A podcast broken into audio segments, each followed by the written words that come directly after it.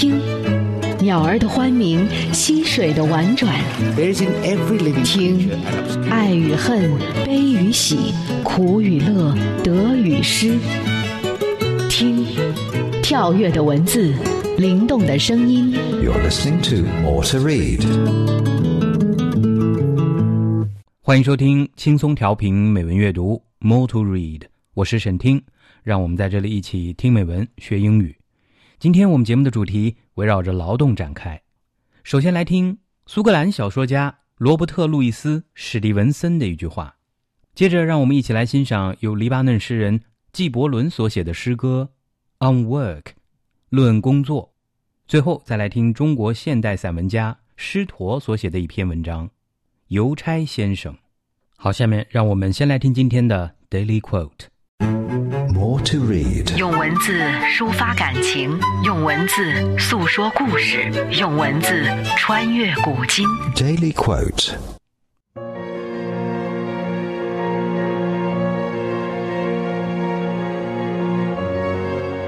Don't judge each day by the harvest you reap, but by the seeds that you plant. Robert Louis Stevenson 不要以你的收获来评判每一天，而要以你播下的种子来评判。罗伯特·路易斯·史蒂文森。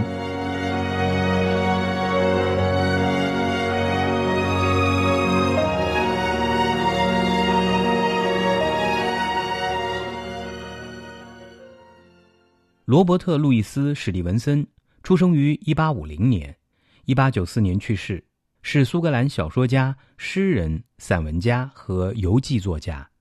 代表作品有长篇小说《金银岛》《绑架》《化身博士》等。早期他到处游历，为其创作积累了资源；后期则致力于小说创作，取得了极高的成就。其作品风格也独特多变，对二十世纪现代主义文学的影响巨大。到了二十世纪中期，评论家对其作品进行了新的评价，开始审视史蒂文森，并且将他的作品放入西方经典中，并将他列为十九世纪最伟大的作家之一。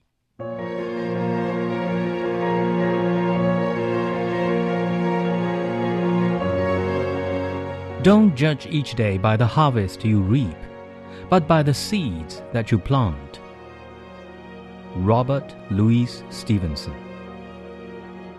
不要以你的收获 来评判每一天，而要以你播下的种子来评判。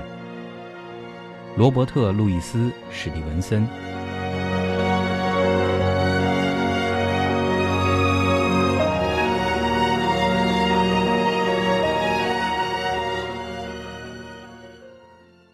您正在收听的是轻松调频美文阅读 More to Read，下面让我们一起走进诗歌的世界。More to read. 上双眼，静静聆听，敞开心扉，慢慢品味。Poem of the day.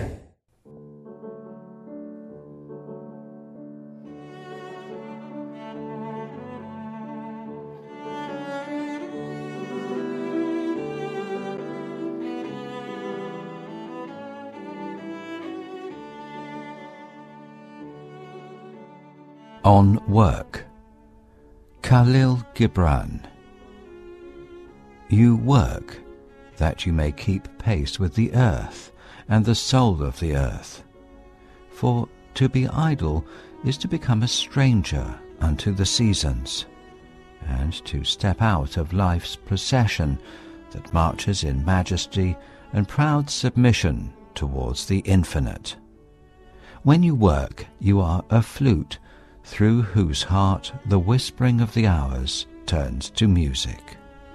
Which of you would be a reed, dumb and silent, when all else sings together in unison? Always you have been told that work is a curse and labour a misfortune. But I say to you that when you work, you fulfill a part of earth's furthest dream, assigned to you when that dream was born. And in keeping yourself with labour, you are in truth loving life. And to love life through labour is to be intimate with life's inmost secret. But if you, in your pain, call birth an affliction, and the support of the flesh a curse written upon your brow, then I answer that naught but the sweat of your brow shall wash away that which is written. You have been told also that life is darkness, and in your weariness you echo what was said by the weary. And I say that life is indeed darkness, save when there is urge. And all urge is blind, save when there is knowledge. And all knowledge is vain, save when there is work. And all work is empty, save when there is love. And when you work with love, you bind yourself to yourself, and to one another, and to God. And what is it to work with love? It is to weave the cloth with threads drawn from your heart, even as if your beloved were to wear that cloth. It is to build a house with affection, even as if your beloved were to dwell in that house. It is to sow seeds with tenderness and reap the harvest with joy, even as if your beloved were to eat the fruit. It is to charge all things you fashion with the breath of your own spirit, and to know that all the blessed dead are standing about you and watching. Often have I heard you say, as if speaking in sleep, He who works in marble and finds the shape of his own soul in the stone is nobler than he who ploughs the soil. And he who seizes the rainbow to lay it on a cloth in the likeness of man is more than he who makes the sandals for our feet. But I say, not in sleep, but in the over wakefulness of noontide, that the wind speaks not more sweetly to the giant oaks than to the least of all the blades of grass. And he alone is great who turns the voice of the wind into a song made sweeter by his own loving. Work is love made visible. And if you cannot work with love, but only with distaste, it is better that you should leave your work and sit at the gate of the temple and take alms of those who work with joy. For if you bake bread with indifference, you bake a bitter bread that feeds but half man's hunger. And if you grudge the crushing of the grapes, your grudge distills a poison in the wine. And if you sing, though as angels, and love not the singing, you muffle man's ears to the voices of the day and the voices of the night.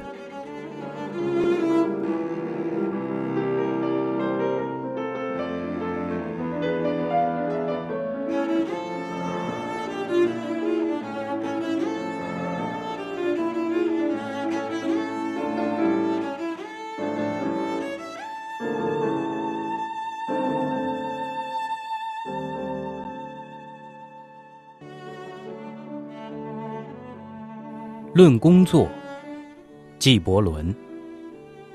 你工作为的是要与大地和大地的精神一同前进，因为惰意使你成为一个时代的生客，一个生命大队中的落伍者。这大队是庄严的、高傲而服从的，向着无穷前进。在你工作的时候，你是一管笛。从你心中吹出时光的微雨，变成音乐。你们谁肯做一根芦管，在万物合唱的时候，你独痴呆无声呢？你们常听人说，工作是祸殃，劳力是不幸。我却对你们说，你们工作的时候，你们完成了大地的深远的梦之一步。它只是你那梦是何时开头，而在你劳力不息的时候，你却在爱了生命。从工作里爱了生命，就是通彻了生命最深的秘密。倘然在你的辛苦里，将有生之苦恼和养生之诅咒写上你的眉间，则我将回答你：只有你眉间的汗，能洗去这些字句。你们也听见人说，生命是黑暗的，在你疲脆之中。你附和了那疲脆的人所说的话。我说，生命的确是黑暗的，除非是有了激励。一切的激励都是盲目的，除非是有了知识。一切的知识都是突然的，除非是有了工作。一切的工作都是虚空的，除非是有了爱。当你仁爱的工作的时候，你便与自己、与人类、与上帝联系为一。怎样才是仁爱的工作呢？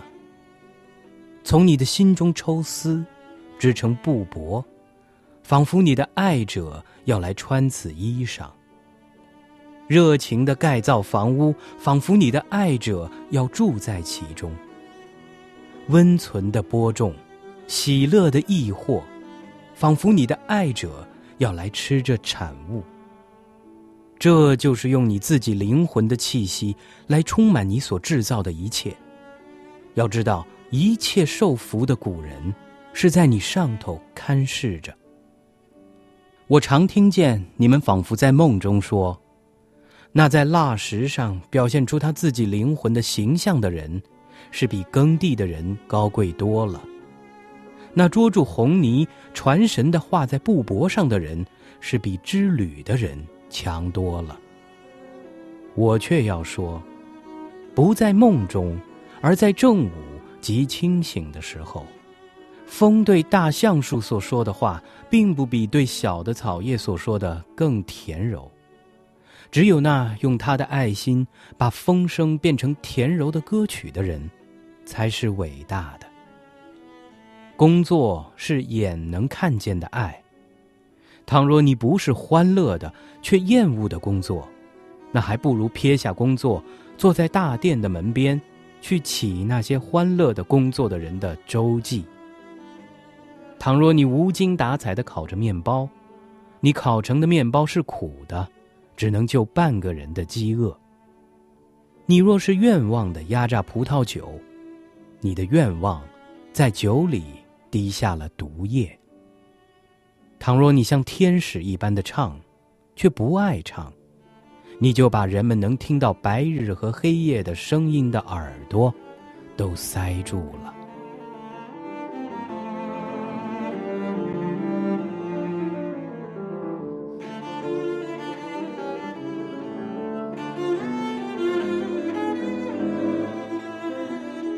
我们刚才听到的这首诗歌。On work，论工作，出自黎巴嫩著名诗人纪伯伦。英文版本由 Mark Griffiths 为您朗读，中文版本由冰心翻译。纪伯伦于1883年出生于黎巴嫩，1931年在美国纽约去世。著名作家，被称为艺术天才、黎巴嫩文坛骄子。他是阿拉伯文学的主要奠基人，也是20世纪阿拉伯新文学道路的开拓者之一。其主要作品有《泪与笑》《先知》《沙与沫》等，蕴含了丰富的社会性和东方精神，不以情节为重，旨在抒发丰富的情感。纪伯伦、鲁迅和泰戈尔都被视作近现代东方文学走向世界的先驱。我们今天听到的纪伯伦的这首以工作为主题的诗歌，其实是以各种比喻告诉人们劳动的必要性，以及只有快乐的劳动才是应该被歌颂的。一个人倘若不喜欢自己所做的事情，是永远也无法真正快乐起来的。More to read，文字的世界，用心用心聆听。Beauty of words，欢迎您继续收听轻松调频美文阅读。More to read，我是沈听。下面让我们一起来感受 Beauty of words。师陀。原名王继增，字长简，现代散文家、小说家和剧作家。他出生于一九一零年，青少年时代曾与志同道合的同学创办小型刊物《金拓》。一九三七年五月，他的短篇小说《鼓》获大公报第一届文艺奖金。他写的话剧《大马戏团》在中华人民共和国成立后被誉为全国十大传统剧目之一。一九五七年，他出访保加利亚，写成《保加利亚行记》，热情歌颂中保两国人民的深情厚谊。其主要作品有《开封散记》《陇海线上》《南湾》等。一九八八年，师陀病逝于上海。接下来我要为大家选读的这篇文章《邮差先生》，是师陀写于二十世纪四十年代抗日战争时期的一部小说。文中的乡村生活平静恬淡，邮差先生同邻里温馨的对谈交往。小说叙述语调平缓，没有很强的故事性。在阳光温暖的午后，只见袅袅城边柳，青青陌上桑。平易近人的邮差先生漫步在大街上，分发着家家户户的书信。那流淌在心中的信任和善良，那欢悦在空气里的平淡和自乐，让我们丝毫察觉不出小说居然写于哀鸿遍布之时。我们从作者笔下感受到的是浓重的乡土情节和平民关怀意识。在黑暗而令人窒息的社会中出现的温馨文字，是对人心最好的抚慰。同时，对于邮差这样一个已经逐渐离我们很多人远去的职业，也有了一个更加具体的认识。好，下面呢，就让我们一起来读一下这篇文章的中英文版本。中文版本由轻松调频的主持人念希为您朗读。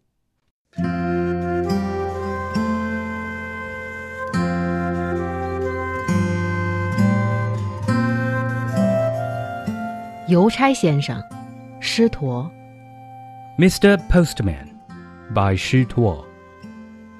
邮差先生走到街上来，手里拿着一大把信。在这小城里，他兼任邮务员、售票员，但仍旧有许多剩余时间。每天戴上老花眼镜，埋头在公案上剪裁花样，再加上岁月的侵蚀，他的脊背驼了。当邮件来到的时候，他站起来。他念着，将它们捡出来，然后小心地扎成一束。Mr. Postman would walk up the street with a bundle of letters in his hand. Working in small town as postman, stamp seller, he still had lots of spare time. Every day, he would sit bending over his desk, scissor cutting flower patterns, wearing a pair of glasses for far-sighted old people. All this, plus age, had given him a bent back. When the mail arrived, he would stand up, run his eyes over it, pick out the letters he was to deliver, and carefully bundle them up. 这一封真远，碰巧瞥见从云南或甘肃寄来的信，他便忍不住在心里叹息。他从来没有想到过比这更远的地方。 其实他自己也弄不清云南和甘肃的方位，谁叫他们处在那么远，远到使人一生不想去吃他们的小米饭或大头菜呢？This letter is from a real far place. He could not help singing inwardly when he happened to catch sight of a letter from a remote province, such as Yunnan or Gansu. He had never thought of a place farther than that though he himself had no clear idea at all where it was located. Who was to blame for its being so far away that people had to deny themselves for life the pleasure of eating, say, millet in Gansu or salted turnip in Yunnan? 现在邮差先生手里拿着的是各种各样的信。从甘肃和云南来的邮件毕竟很少， 他们最多的大概还是学生写给家长们的。又来催响了，他心里说：“足够老头子忙三四天。” Mr. Postman was now carrying various kinds of letters in his hand. Few, however, came from Gansu or Yunnan. Most of them were probably sent by students to their parents. Here's another letter pressing for the allowance, said he to himself. It'll take the poor old man at least three or four days to raise the money. 他在空旷的、很少行人的街上走着，一面想着，如果碰见母猪带领着小猪，便从旁边绕过去。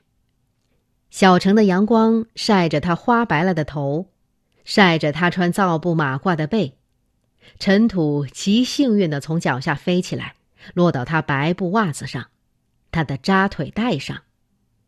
在这小城里，他用不着穿号衣。一个学生的家长又将向他诉苦：“毕业，毕我的业。”他将听他过去听过无数次的一个老人对于他的爱子所发的这种怨言，心里充满善意。他于是笑了。这些写信的人自然并不全认识他，甚至没有一个会想起他。但这没有关系，他知道他们，他们每换一回地址。他都知道。While walking on the deserted open street, he reminded himself that in case he met a soul approaching with a piglet following close behind, he must take care to skirt round them. The small town sun was shining down on his graying head and on the back of his black mandarin jacket. The dust kicked up from under his feet was lucky enough to settle on his white socks and leg wrappings. As a small town postman, he was not liveried. A father would grumble to him again about his own student son. Hum, to see him finish school, I'll be finished myself. Mr. Postman listened smilingly to the poor old man's oft repeated well meaning complaints about his beloved son. Of course, not all senders knew him, and none would even think of him. But that didn't matter, for he knew about them all, and he also knew when they had a new address.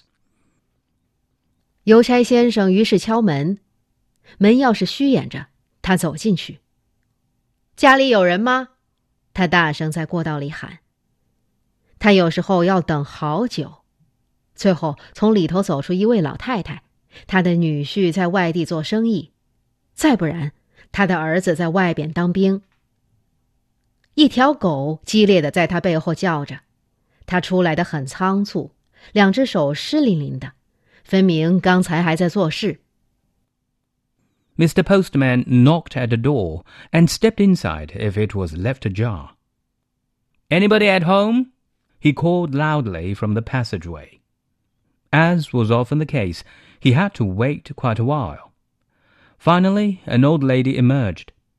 Perhaps her son-in-law was doing business elsewhere, or perhaps her son had gone soldiering somewhere.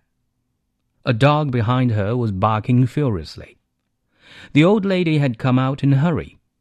She must have been busy with household chores, as witness her hands still dripping wet with water. 干什么的？老太太问。 邮差先生告诉她，有一封信，挂号信。得盖图章。老太太没有图章，那你打个铺保，晚半天到局子里来领，这里头也许有钱。有多少？我说也许有，不一定有。What's up? she inquired. A letter, Mr. Postman answered. A registered one. You're required to stamp your seal here. The old lady didn't have a seal. Then you have to find a shop guarantor for yourself and come later to the post office for the letter. Maybe there's money in it. How much? I said maybe. Can't tell if there's any money in it. 你能怎么办呢？对于这个好老太太，邮差先生费了半天唇舌，终于 又走到街上来了。小城的阳光照在他的花白头顶上，他的模样既尊贵又从容，并有一种特别风韵。看见他，你会当他是趁便出来散步的。说实话，他又何必紧张？他手里的信，反正总有时间全部送到。那么，在这个小城里，另外，难道还会有什么事等候他吗？虽然他有时候是这样抱歉，他为这个小城送来，不，这种事是很少有的。但愿他不常有。 What else could he do with this good old lady? After doing a lot of explaining, Mr. Postman was finally on his way down the street again. With the top of his graying head bathed in the small town sunlight, he looked dignified and calm with a characteristic bearing of his own. People would probably think he was out taking a walk at his leisure. In fact, he had no need for hurrying at all. He had plenty of time to finish delivering all the mail in his hand. Could there be anything urgent in this town calling for his prompt attention? Yes, once in a while, to his great regret, he did deliver a letter with a bit of unhappy news. It was very seldom, though, and he wished it would never happen again. 送信的，有我的信吗？正走间，一个爱开玩笑的小子忽然拦住他的去路。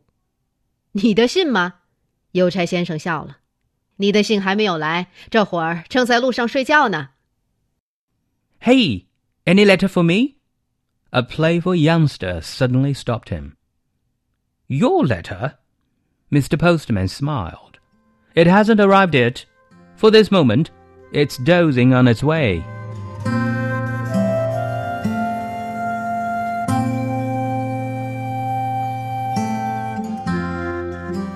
邮差先生拿着信，顺着街道走下去，没有一辆车子阻碍他，没有一种声音叫他分心。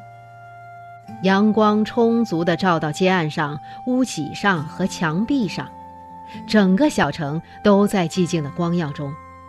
他身上要出汗，他心里，假使不为尊重自己的一把年纪跟好胡子，他真想大声哼唱小曲。为此。他深深赞叹，这个小城的天气多好。Mr. Postman kept on walking along the street with the mail in his hand.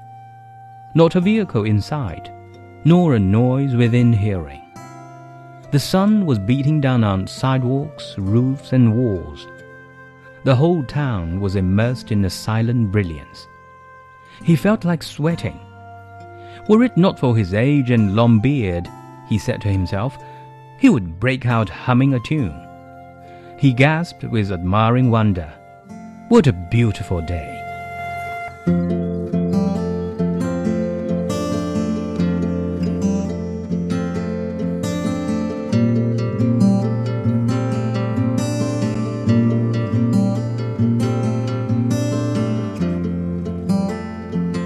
感谢您收听今天的美文阅读节目。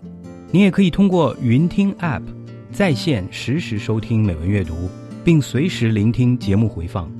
想要查看美文阅读节目文稿，欢迎您访问网站 radio.dot cgtn.dot com。今天的节目就到这儿，我们明天见。